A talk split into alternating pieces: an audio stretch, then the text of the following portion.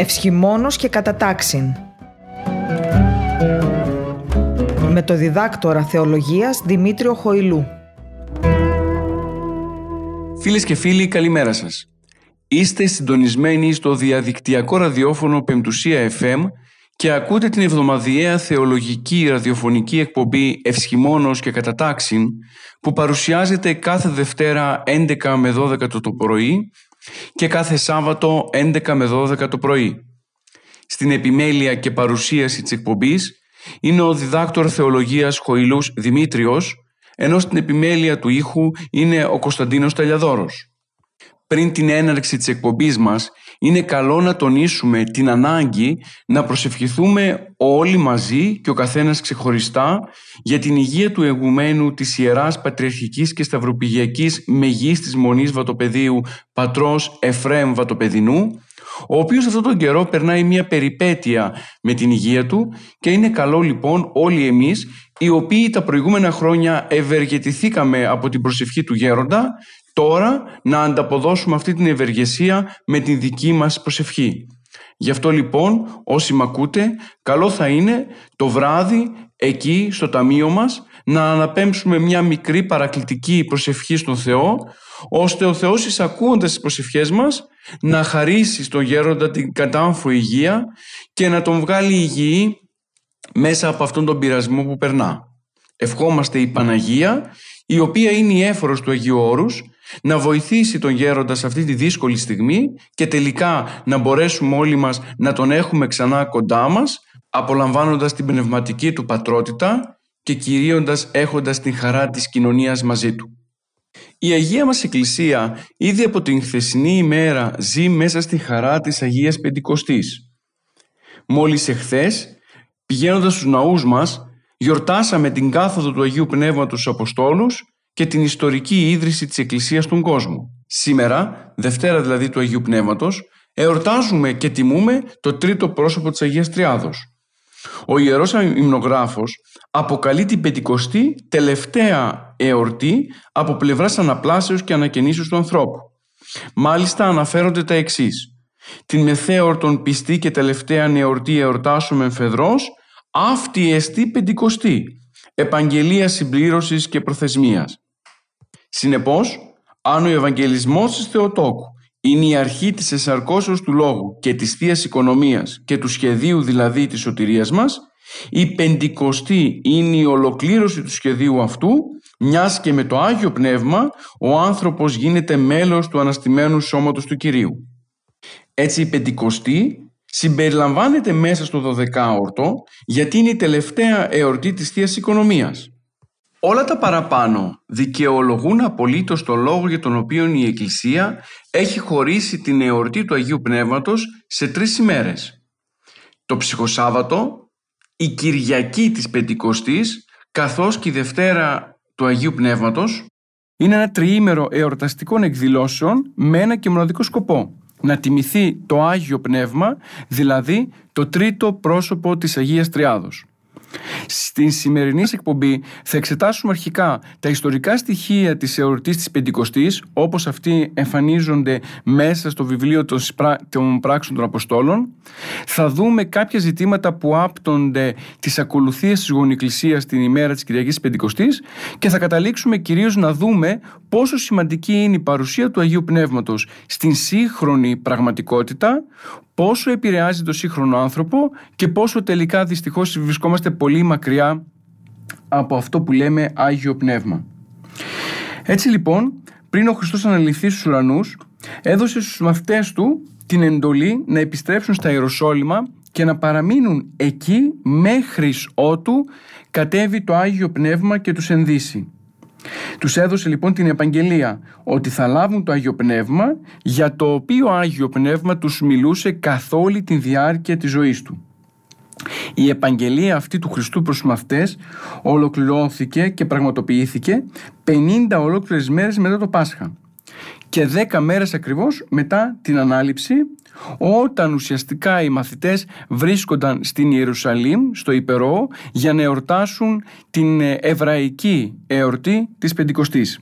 Ας δούμε λιγάκι πώς περιγράφει το γεγονός της επιφυτίσεως του Αγίου Πνεύματος στους μαθητές το το βιβλίο των πράξεων των Αποστόλων. Αναφέρεται λοιπόν εκεί πέρα στο κεφάλαιο 2 στίχη 1 ως 13 αναφέρεται τα εξής. Όταν έφτασε η μέρα της Πεντηκοστής ήταν όλοι μαζί συγκεντρωμένοι με ομοψυχία στο ίδιο μέρος. Ξαφνικά ήρθε από τον ουρανό μια βοή σαν να φυσούσε δυνατός άνεμος και γέμισε όλο το σπίτι όπου έμεναν. Τότε τους παρουσιάστηκαν γλώσσες σαν φλόγες φωτιάς που μοιράστηκαν και κάθισαν από μία στον καθένα από αυτούς. Όλοι τότε πλημμύρισαν από πνεύμα Άγιο και άρχισαν να μιλούν σε άλλες γλώσσες, ανάλογα με την ικανότητα που τους έδινε το Άγιο Πνεύμα. Στην Ιερουσαλήμ βρίσκονταν τότε ευσεβείς Ιουδαίοι από όλα τα μέρη του κόσμου. Όταν ακούστηκε αυτή η βουή, συγκεντρώθηκε πλήθος από αυτούς και έμειναν κατάπληκτοι, γιατί ο καθένας τους άκουγε τους Αποστόλους να μιλάνε τη δική του γλώσσα.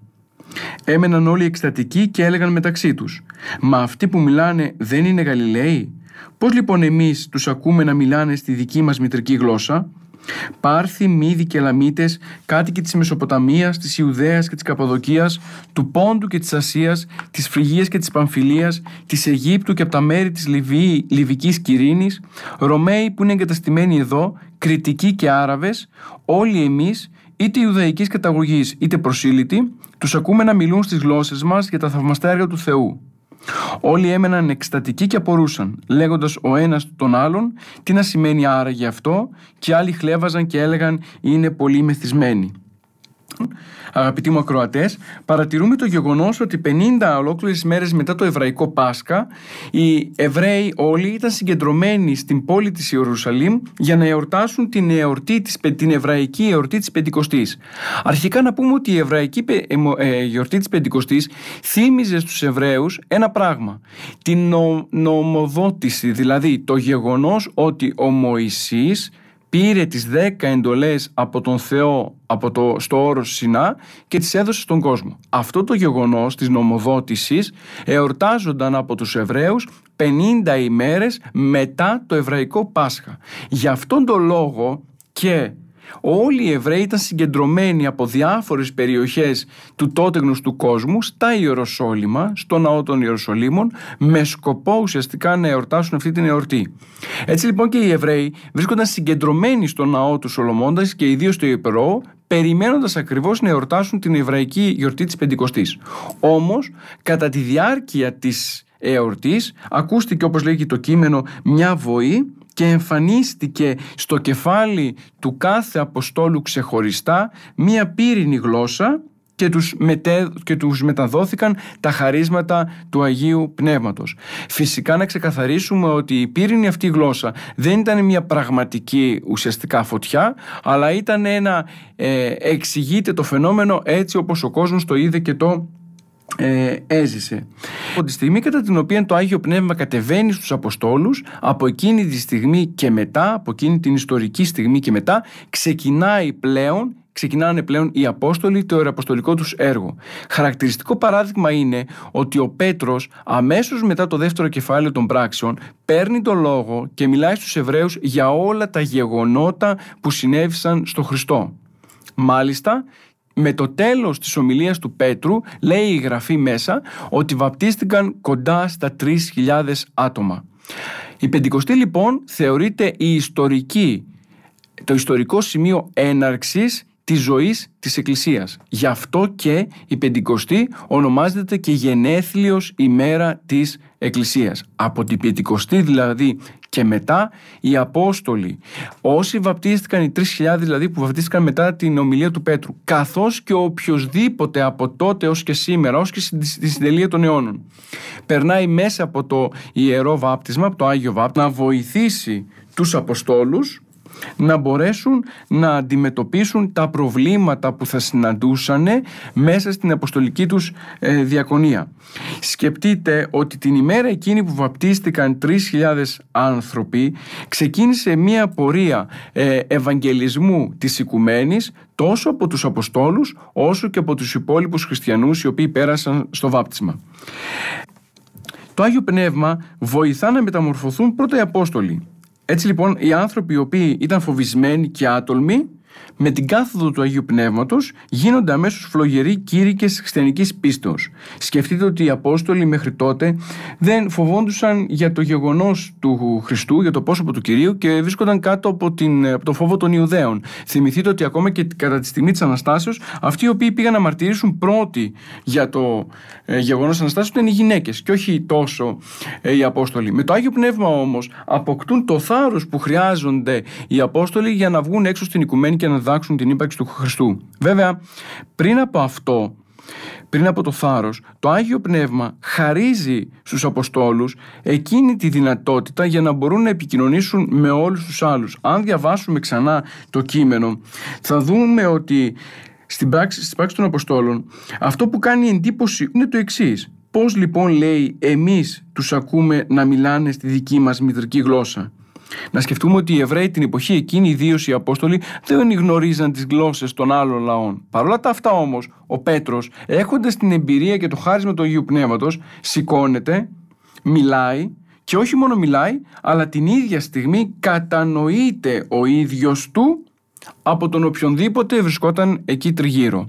Αυτό είναι ένα γεγονός το οποίο μας είναι παράξενο, γιατί δεν μπορούμε να κατανοήσουμε πώς είναι δυνατόν ένας άνθρωπος να μιλάει τη δική του γλώσσα και την ίδια στιγμή άλλος να καταλαβαίνει τα δικά του νοήματα. Βέβαια, στη σύγχρονη πραγματικότητα της Εκκλησίας, αυτό έχει, πραγμα... έχει γίνει πολλές φορές μέσα στη ζωή των Αγίων. Θυμηθείτε το εξής περιστατικό. Κάποτε μία κοπέλα Γερμανίδα ζήτησε να συναντήσει τον Άγιο Πορφύριο στην Αθήνα στο Μίλεση. Πηγαίνοντας λοιπόν τα πνευματικοπαίδια του Αγίου Πορφυρίου, τη, τη γυναίκα αυτή στον Άγιο Πορφύριο, περιμένουν να δουν το αποτέλεσμα. Μπαίνοντας μέσα η γυναίκα στο κελί του Αγίου, παρέμεινε εκεί κοντά στη μια μισή ώρα. Φυσικά ούτε ο Άγιος Πορφύριος ήξερε γερμανικά, αλλά ούτε και η ίδια η κοπέλα ήξερε ελληνικά. Όταν βγήκε από το κελί του Αγίου και ερχόμενη σε επαφή με τη Γερμανίδα τα πνευματικοπαίδια του Αγίου, τη ρώτησαν τι της είπε και ακριβώς μετέφερε όλα όσα ο γέροντας, ο Άγιος είχε πει στη δική του γλώσσα. Και αυτό γιατί, γιατί απλούστατα η χάρη του Αγίου Πνεύματος, η παρουσία του Αγίου Πνεύματος μέσα στη ζωή του ανθρώπου και η δι ενός Αγίου είναι αυτή η οποία μπορεί και εξαφανίζει τις, τις διαιρέσεις που δημιουργούν αν θέλετε οι γλώσσες των ανθρώπων. Δείτε ένα παράδειγμα χαρακτηριστικό. Να πάμε λιγάκι πολύ πίσω στην εποχή της ε, Παλαιάς Διαθήκης. Εκεί στην εποχή της Παλαιάς Διαθήκης έχουμε μια περιγραφή για τον πύργο της Βαβέλ. Εκεί στον πύργο της Βαβέλ οι άνθρωποι θέλοντας να αντιμετωπίσουν, θέλοντας μάλλον έχοντας έντονο εγωισμό και προσπαθώντας να φτάσουν στο Θεό, κτίζουν ένα πύργο. Στην προσπάθεια τους να φτάσουν λοιπόν στον Θεό, κάποια στιγμή αφού κτίζουν τον πύργο, ρίχνουν όπως λέει η Γραφή ένα βέλος προς τον ουρανό. Ο Θεός λοιπόν τώρα θέλοντας να τιμωρήσει στην Παλαιά Διαθήκη αυτού την, του είδους την αλαζονία στέλνει φωτιά και μπερδεύει τις γλώσσες των ανθρώπων. Οι γλώσσες των ανθρώπων ε, διαχωρίστηκαν και δημιουργήθηκε μεταξύ των ανθρώπων ε, αυτή η σχάση, αυτό το χάσμα μεταξύ τους με αποτέλεσμα να μην μπορεί να καταλάβει ο ένας τον άλλον. Ερχόμενοι τώρα στην Καινή Διαθήκη και στη ζωή της Εκκλησίας βλέπουμε ότι η ίδια πράξη, δηλαδή η φωτιά από τον ουρανό, θυμηθείτε το κείμενο των πράξεων, βοηθάει ουσιαστικά στην ενότητα και όχι μόνο στην ενότητα, αλλά βοηθάει πλέον στην κατάργηση των ορίων μεταξύ της σχέσεως των ανθρώπων. Μέσα στην κοινωνία, μέσα στην εκκλησία που είναι μια νέα κοινωνία και κυρίως μια κοινωνία ελπίδας και νίκης πάνω στον θάνατο, αυτό το οποίο κυριαρχεί ουσιαστικά είναι η ενότητα. Το να μπορούμε δηλαδή ως άνθρωποι να δοξάζουμε το Πνεύμα του Θεού και να μπορούμε ουσιαστικά ως άνθρωποι να στηρίζουμε την παρουσία του Κυρίου μέσα στον κόσμο. Από τότε λοιπόν μέχρι και σήμερα αυτό το οποίο ουσιαστικά ε, ενισχύει, συντηρεί και οικοδομεί την Εκκλησία δεν είναι άλλο από το ίδιο το Άγιο Πνεύμα. Να πούμε ότι αν δεν υπήρχε το Άγιο Πνεύμα, το τρίτο πρόσωπο δηλαδή της Αγίας Τριάδος, δεν θα μπορούσαμε μέσα στην Εκκλησία να έχουμε ιεροσύνη, μυστήρια ή και την ίδια την Θεία Ευχαριστία. Σκεφτείτε ότι η Πεντηκοστή μπορεί να είναι ένα ιστορικό γεγονός το οποίο συνέβη μία φορά αλλά συνεχίζεται κάθε φορά να συντελείται τόσο στη ζωή των Αγίων όσο και στις δικές μας ξεχωριστά. Ε, να σας πω ένα απλό παράδειγμα. Κατά την ώρα του μυστηρίου του βαπτίσματος, ο ιερέας αφού τελέσει το πρώτο μυστήριο που είναι το βάπτισμα, κατόπιν τελεί, τελεί το ιερό χρήσμα. Εκεί στο ιερό χρήσμα, αυτό το οποίο γίνεται ουσιαστικά είναι ότι η Εκκλησία μας μεταδίδει όλα τα χαρίσματα του Αγίου Πνεύματος.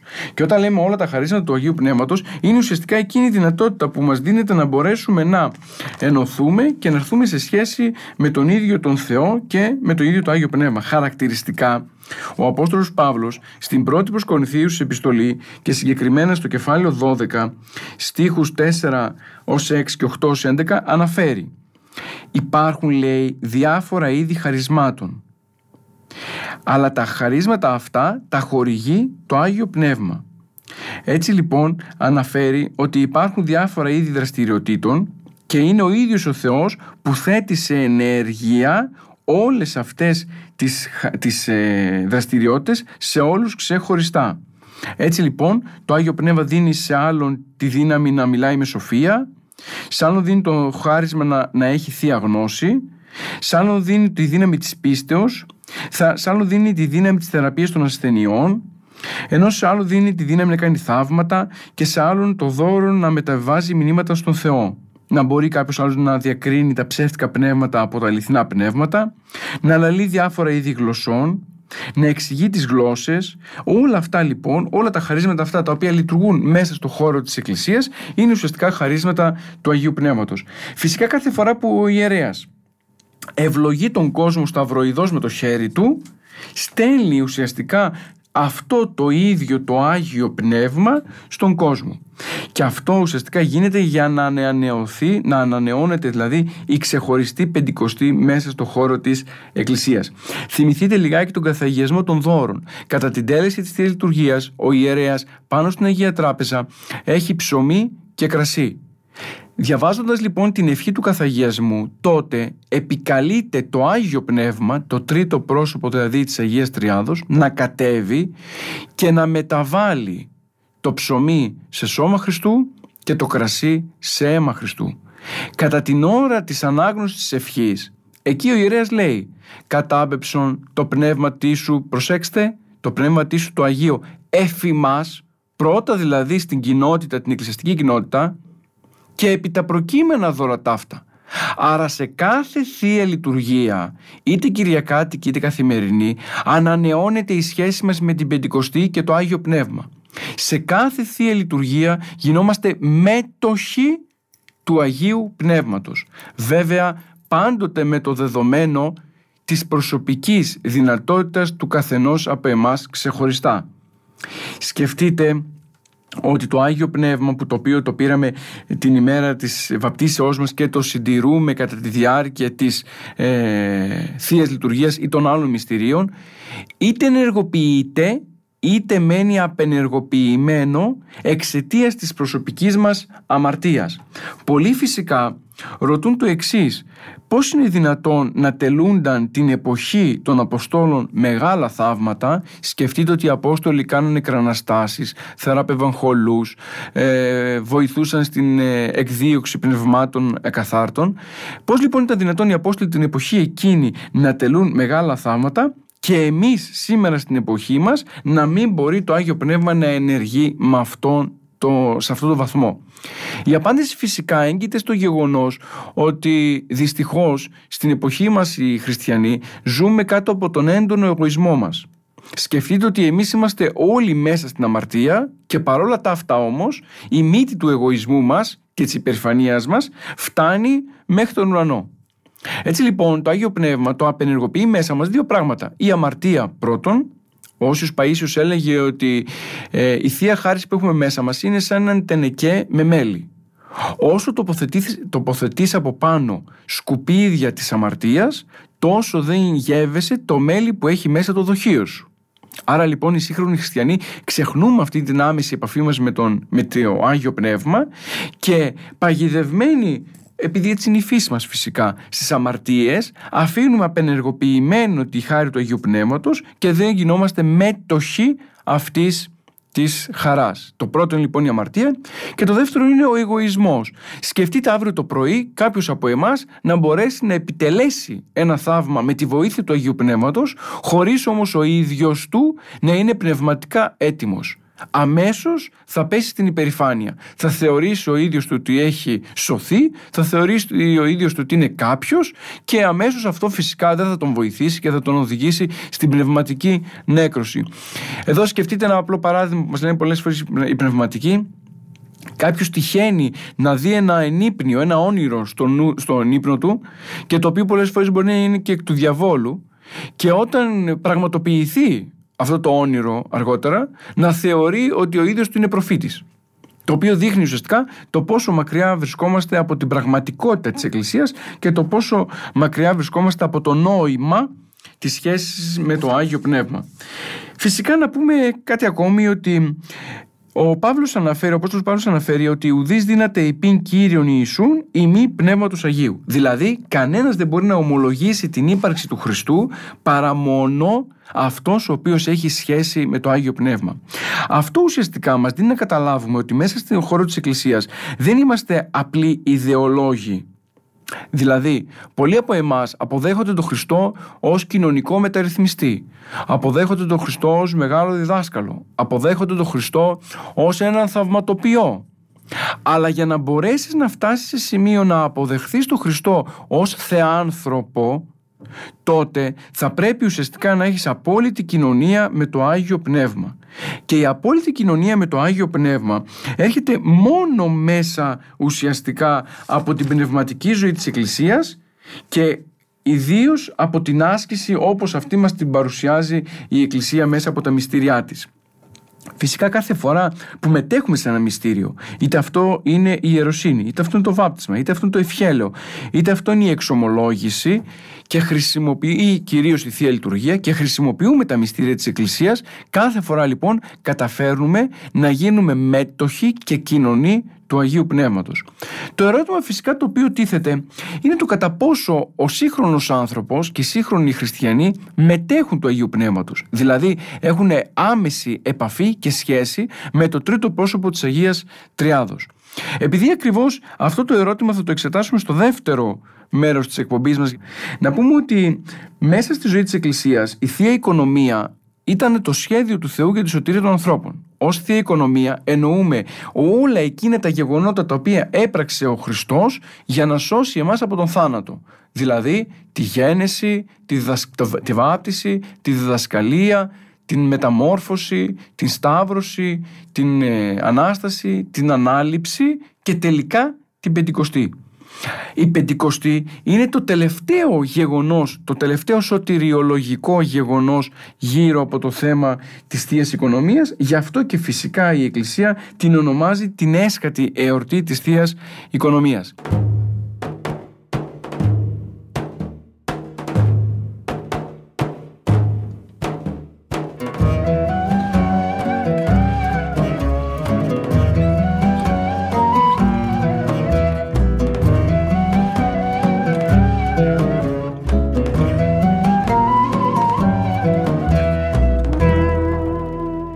Πρώτο ημίωρο λοιπόν αναφερθήκαμε για, την, για το ιστορικό γεγονός της Πεντηκοστής ότι δηλαδή 50 ημέρες μετά το Πάσχα το Άγιο Πνεύμα, το τρίτο πρόσωπο της Αγίας Τριάδος κατήλθε και ουσιαστικά ίδρυσε την Εκκλησία του Κυρίου με μέλη αρχικά τους Αποστόλους και κατόπιν όλους εμάς ξεχωριστά που μπαίνουμε μέσα από, το, από την κολυβήθρα και γινόμαστε μέλη της Εκκλησίας.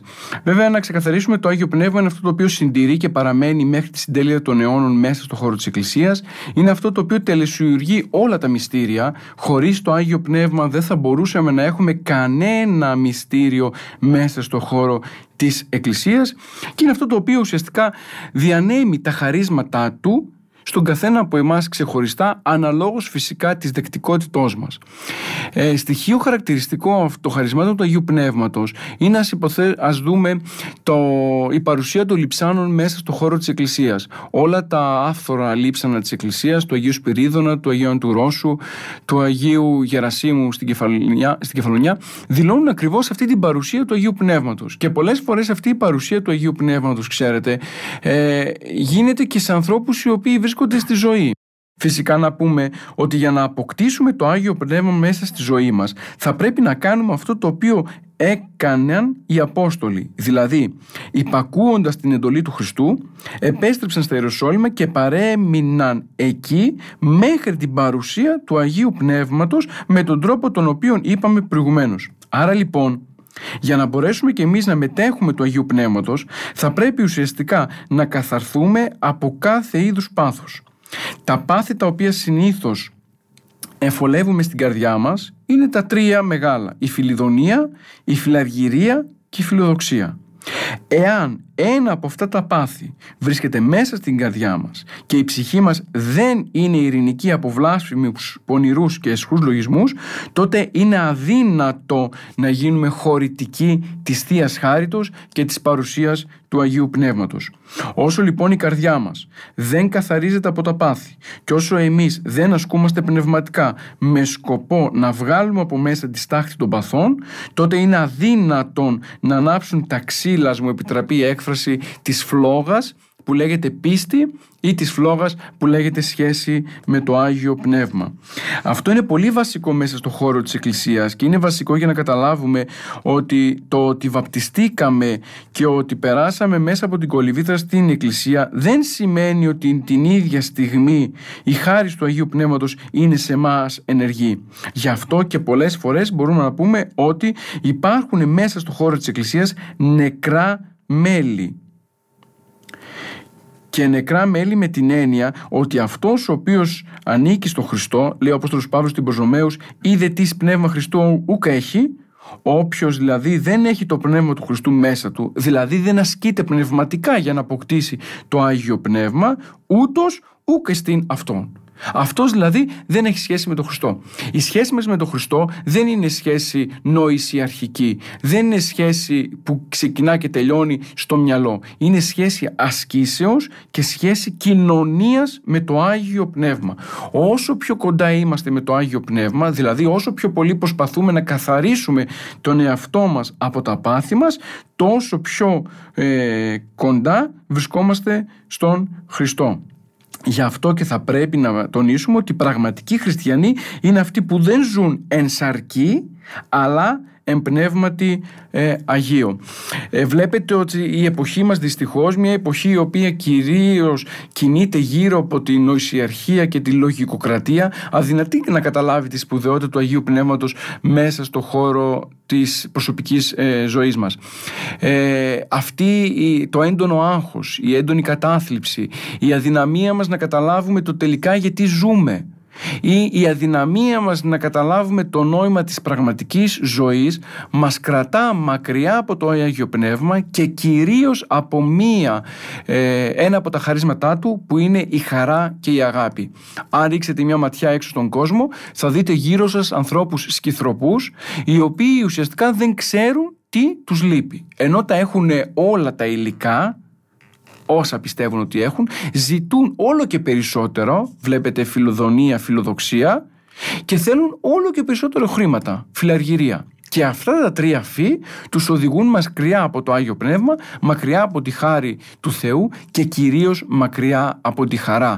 Γι' αυτό και λέμε ότι ο χριστιανός, ο οποίος έχει άμεση επαφή με το Άγιο Πνεύμα και την οποία επαφή την ανανεώνει τόσο μέσα από την προσωπική άσκηση με σκοπό να αποκτήσει το Άγιο Πνεύμα όσο και μέσα από τα μυστήρια της Εκκλησίας βλέπετε ουσιαστικά αυτός ο άνθρωπος αδυνατεί να καταλάβει το πραγματικό νόημα της ζωής. Γι' αυτό και λέμε ότι τα μυστήρια της Εκκλησίας μας, η ιεροσύνη, το βάπτισμα, το χρήσμα, το ευχέλαιο, η εξομολόγηση κυρίως και η Θεία Ευχαριστία είναι αυτά τα οποία ανανεώνουν τη σχέση μας με το Άγιο Πνεύμα. Α δούμε λιγάκι τώρα και βέβαια να πούμε και το, να το επαναλάβουμε ότι το Άγιο Πνεύμα αυτό το οποίο μεταβάλλει τη ζωή μας, μεταμορφώνει τον όλον άνθρωπο και τον κάνει καινούριο άνθρωπο σε μια καινούργια κοινωνία που λέγεται Εκκλησία Χριστού με κεφαλή τον ίδιο τον Κύριο. Πάμε τώρα να δούμε γιατί η Κυριακή που μάζεται η Κυριακή της Γονικκλησίας.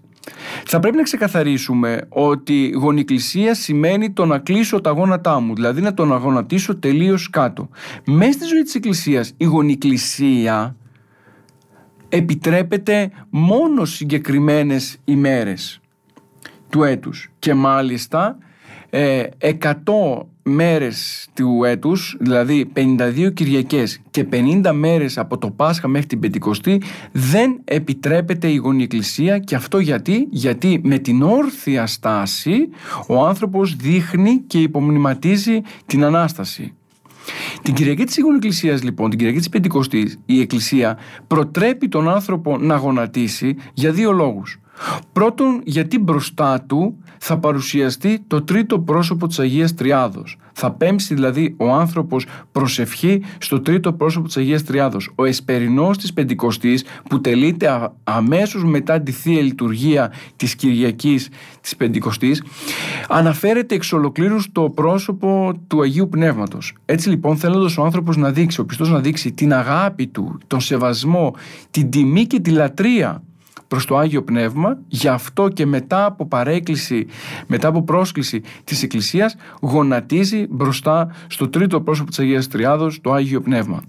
Να τονίσουμε επιπλέον ότι κατά τη διάρκεια των υπολείπων Κυριακών δεν επιτρέπεται η γονικλησία. Βλέπουμε πολλές φορές στους ναούς πολλούς ανθρώπους κατά τον καθαγιασμό του να κλείνουν τα γόνατά τους. Αυτό θα πρέπει να τονίσουμε ότι είναι λάθος. Και είναι λάθος όχι γιατί σας το λέω εγώ αυτή τη στιγμή που μιλάω, αλλά για δύο λόγους. Πρώτον, ο 20ος κανόνας της πρώτης Οικουμενικής Συνόδου απαγορεύει το κλείσιμο των γονάτων κατά την ημέρα της Κυριακής. Και ο λόγος είναι ότι επειδή η Κυριακή είναι αναστάσιμη ημέρα, η όρθια στάση του σώματος δείχνει ουσιαστικά αυτήν την ίδια την Ανάσταση. Και ο ενενικοστός ε, κανόνας της Εντριδέντο Συνόδο ουσιαστικά λέει το ίδιο πράγμα, υπομνημίσκει το ίδιο πράγμα δίνοντας ακριβώς και τον τρόπο προσευχής. Βέβαια, να ξεκαθαρίσουμε ότι στην ιδιωτική προσευχή του καθενός που είμαστε ξεχωριστά, η γονικλησία μπορεί να είναι ένας τρόπος προσευχής. Το να κλείσουμε τα γόνατά μας στη βραδινή προσευχή δείχνει ακριβώς ουσιαστικά τη μετάνοιά μας, την πτώση προς το χώμα, δείχνει ουσιαστικά την αγάπη μας προς τον Θεό, δείχνει το πόσο περιμένουμε το έλεος του κυρίου. Αλλά επιτρέπεται η γονικλησία, αν θέλετε, μόνο κατά την ατομική προσευχή και όχι μέσα στο ναό και ιδίως όταν τελείται η θεία λειτουργία. Βλέπετε οποιοδήποτε παράγγελμα, οποιοδήποτε οποιαδήποτε στάση σώματος έχουμε μέσα στη Θεία Λειτουργία, μας δίνεται ως παράγγελμα από τον διάκονο ή τον ιερέα. Να σας πω μερικά παραδείγματα. Λέει, Σοφία ορθή ακούσομεν, άρα καλεί τον κόσμο να σηκωθούν όρθιοι. Τα σκεφαλά ημών το Κυρίο κλείνομεν, αμέσως δηλαδή καλεί τον κόσμο να σκύψει. Βλέπετε λοιπόν ότι ή και όπως θα ακουστεί την Κυριακή έτσι και έτσι τα γόνατα κλείνεται. Ε, ουσιαστικά βλέπετε εκεί πέρα ότι το, η Εκκλησία κατανοεί ε, τη σπουδαιότητα της τάσεως προσευχής γι' αυτό και την ε, παρουσιάζει με συγκεκριμένα παραγγέλματα ή προτροπές αν θέλετε μέσα στο χώρο της Εκκλησίας. Έτσι λοιπόν η Κυριακή μας, ε, θα μας έρθει ονομάζεται Κυριακή της Πεντηκοστής γιατί γιορτάζουμε το, γενέθι, το γεγονός της καθόδου του Αγίου Πνεύματος μέσα στο χώρο της Εκκλησίας. Ονομάζεται Κυριακή της Εκκλησίας γιατί είναι η ημέρα κατά την οποία επιτρέπεται να γονατίσουμε μπροστά στο Άγιο Πνεύμα.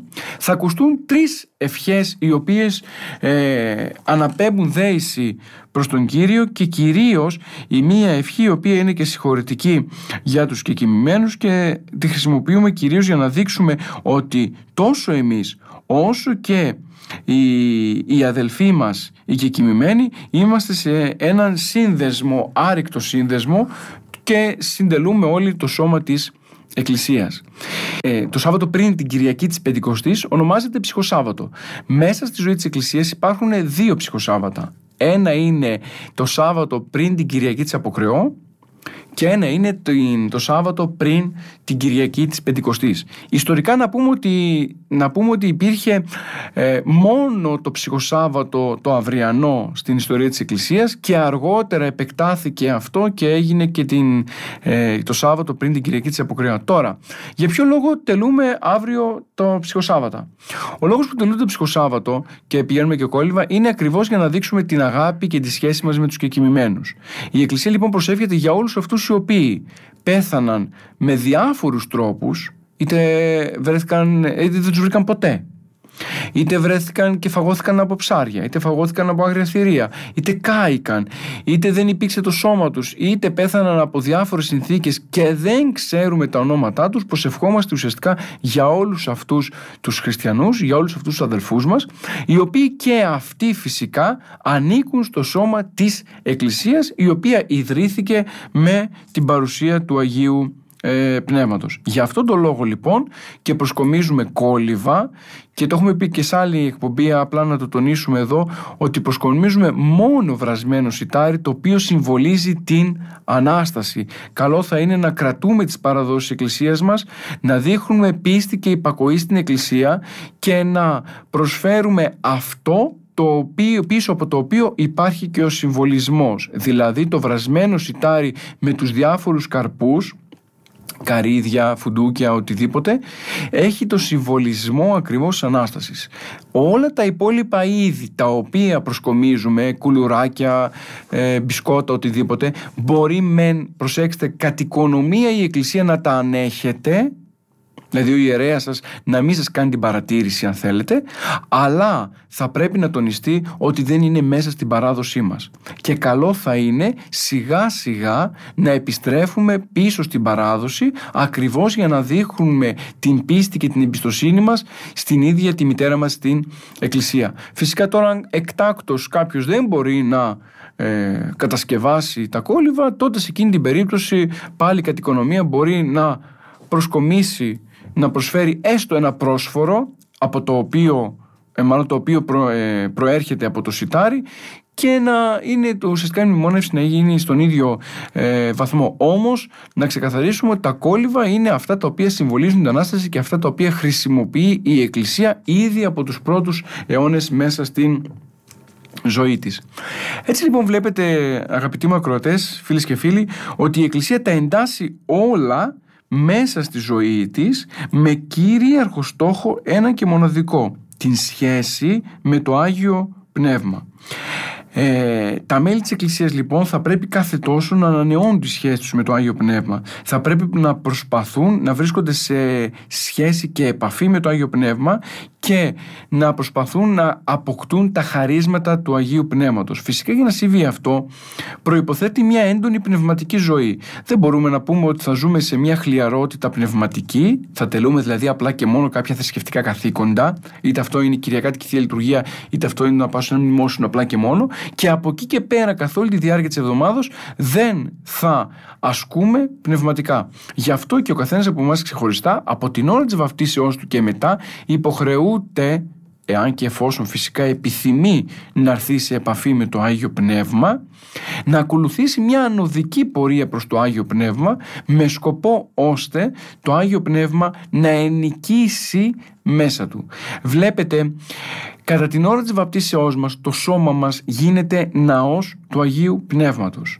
Ο σεβασμός μας απέναντι στο σώμα είναι αποτέλεσμα και προϋπόθεση της γνώσης μας ότι εμείς δεν αποτελούμε απλά και μόνο μια βιολογική ύπαρξη αλλά είμαστε μια αν θέλετε πνευματική ύπαρξη με την έννοια της σχέσης του Αγίου Πνεύματος. Όσο κατανοούμε αυτό αυτό το γεγονός ότι δεν είμαστε απλά βιολογικά όντα αλλά είμαστε αγιοπνευματικές υπάρξεις τόσο η σχέση μας με το Άγιο Πνεύμα θα γίνεται και πιο έντονη τόσο η προσευχή μας θα γίνεται πιο προσεκτική. Βλέπετε ο Απόστολος Παύλος αναφέρει εκεί στην προς Θεσσαλονική επιστολή το αδιαλείπτος προσεύχεστε με την έννοια ότι θα πρέπει ο άνθρωπος κάθε στιγμή της ζωής του να ενθυμείται τον Θεό ώστε να μπορεί να καθαρίσει την ύπαρξή του και να γίνεται δεκτικός της χάριτος του Αγίου Πνεύματος.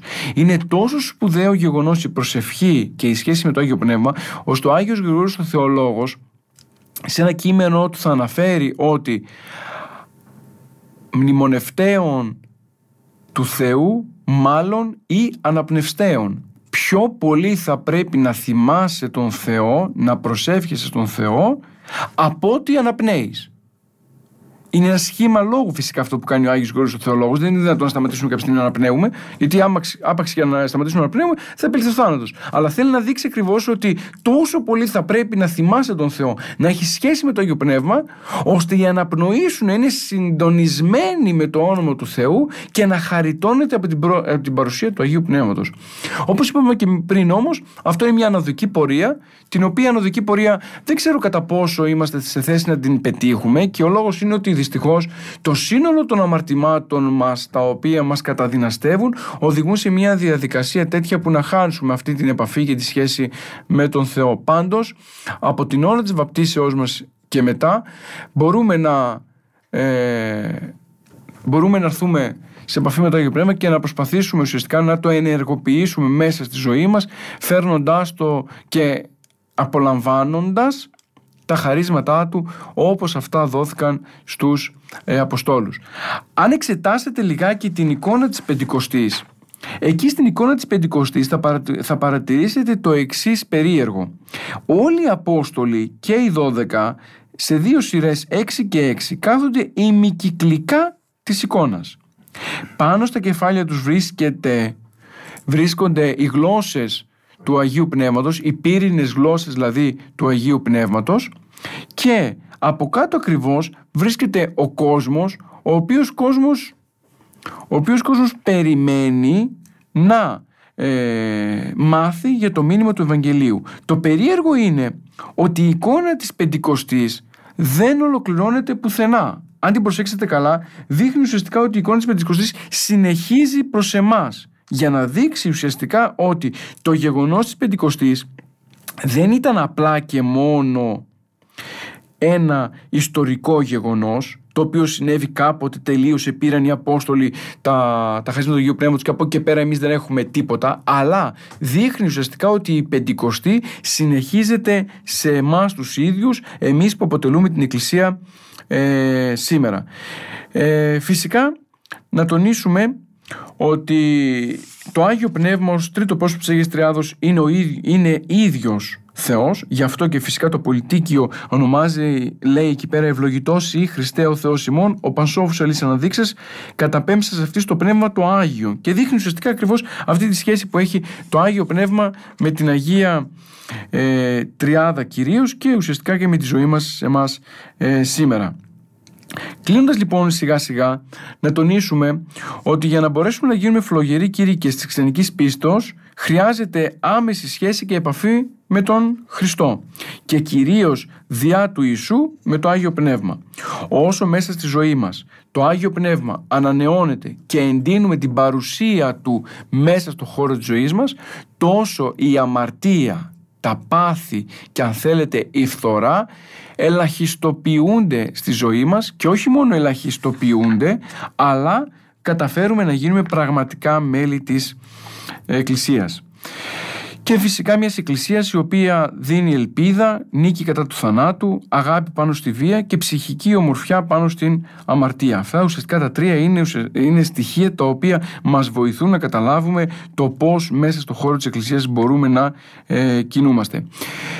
Ένα τελευταίο να πούμε για να κλείσουμε τη σημερινή μας εκπομπή είναι ότι το Άγιο Πνεύμα, σύμφωνα με τα λόγια του κυρίου, μετέδωσε μέσα στον χώρο της Εκκλησίας πάσαν την αλήθεια. Λέει ο Χριστός ότι θα σας πέψω τον παράκλητο. Παράκλητο σημαίνει το βοηθό. Άρα βλέπετε ότι μέσα στη ζωή μας οι χριστιανοί ως βοηθό τους έχουν το Άγιο Πνεύμα. Οποιοδήποτε πρόβλημα και να έχουμε μέσα στη ζωή, εάν το πέμψουμε, εάν το, το αναγάγουμε στο Άγιο Πνεύμα, θα φωτιστεί και η φώτιση του Αγίου Πνεύματος θα δώσει φυσικά λύση. Εκεί λοιπόν ο Χριστός αναφέρει το Άγιο Πνεύμα διδάξει την Εκκλησία πάσαν την αλήθεια. Γι' αυτό λοιπόν με σιγουριά μπορούμε να πούμε ότι στο χώρο της Εκκλησίας έχουμε ολοκληρωμένη την αλήθεια γύρω από κάθε θέμα. Κάτι το οποίο φυσικά δεν υπάρχει στις αιρέσεις.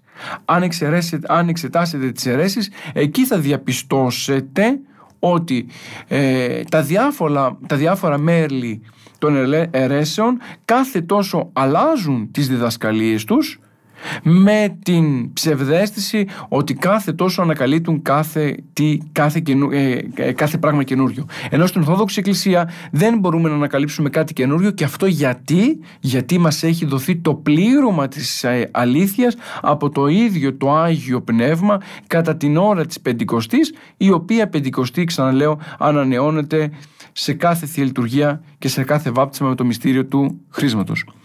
Φίλες και φίλοι, η σημερινή μας εκπομπή έφτασε στο τέλος της. Ε, εύχομαι και ελπίζω όλοι μας να μπορέσουμε να κατανοήσουμε το μέγεθος της αξίας της Πεντηκοστής για τη ζωή της Εκκλησίας, να μπορέσουμε να ανανεώνουμε κάθε τόσο τη σχέση μας με το Άγιο Πνεύμα και να σταματήσουμε την πορεία μας προς την αμαρτία και να ξεκινήσουμε την επιστροφή μας προς τον Παράδεισο με σκοπό ουσιαστικά να γίνουμε δοχεία της χάριτος του Θεού. Φίλες και φίλοι, ολοκληρώνουμε την σημερινή μας εκπομπή. Ανανεώνουμε το ραδιοφωνικό μας ραντεβού για την επόμενη Δευτέρα 11 με 12 το πρωί, όπου και θα εξετάσουμε αντίστοιχο θεολογικό ζήτημα. Μέχρι τότε, χαίρετε.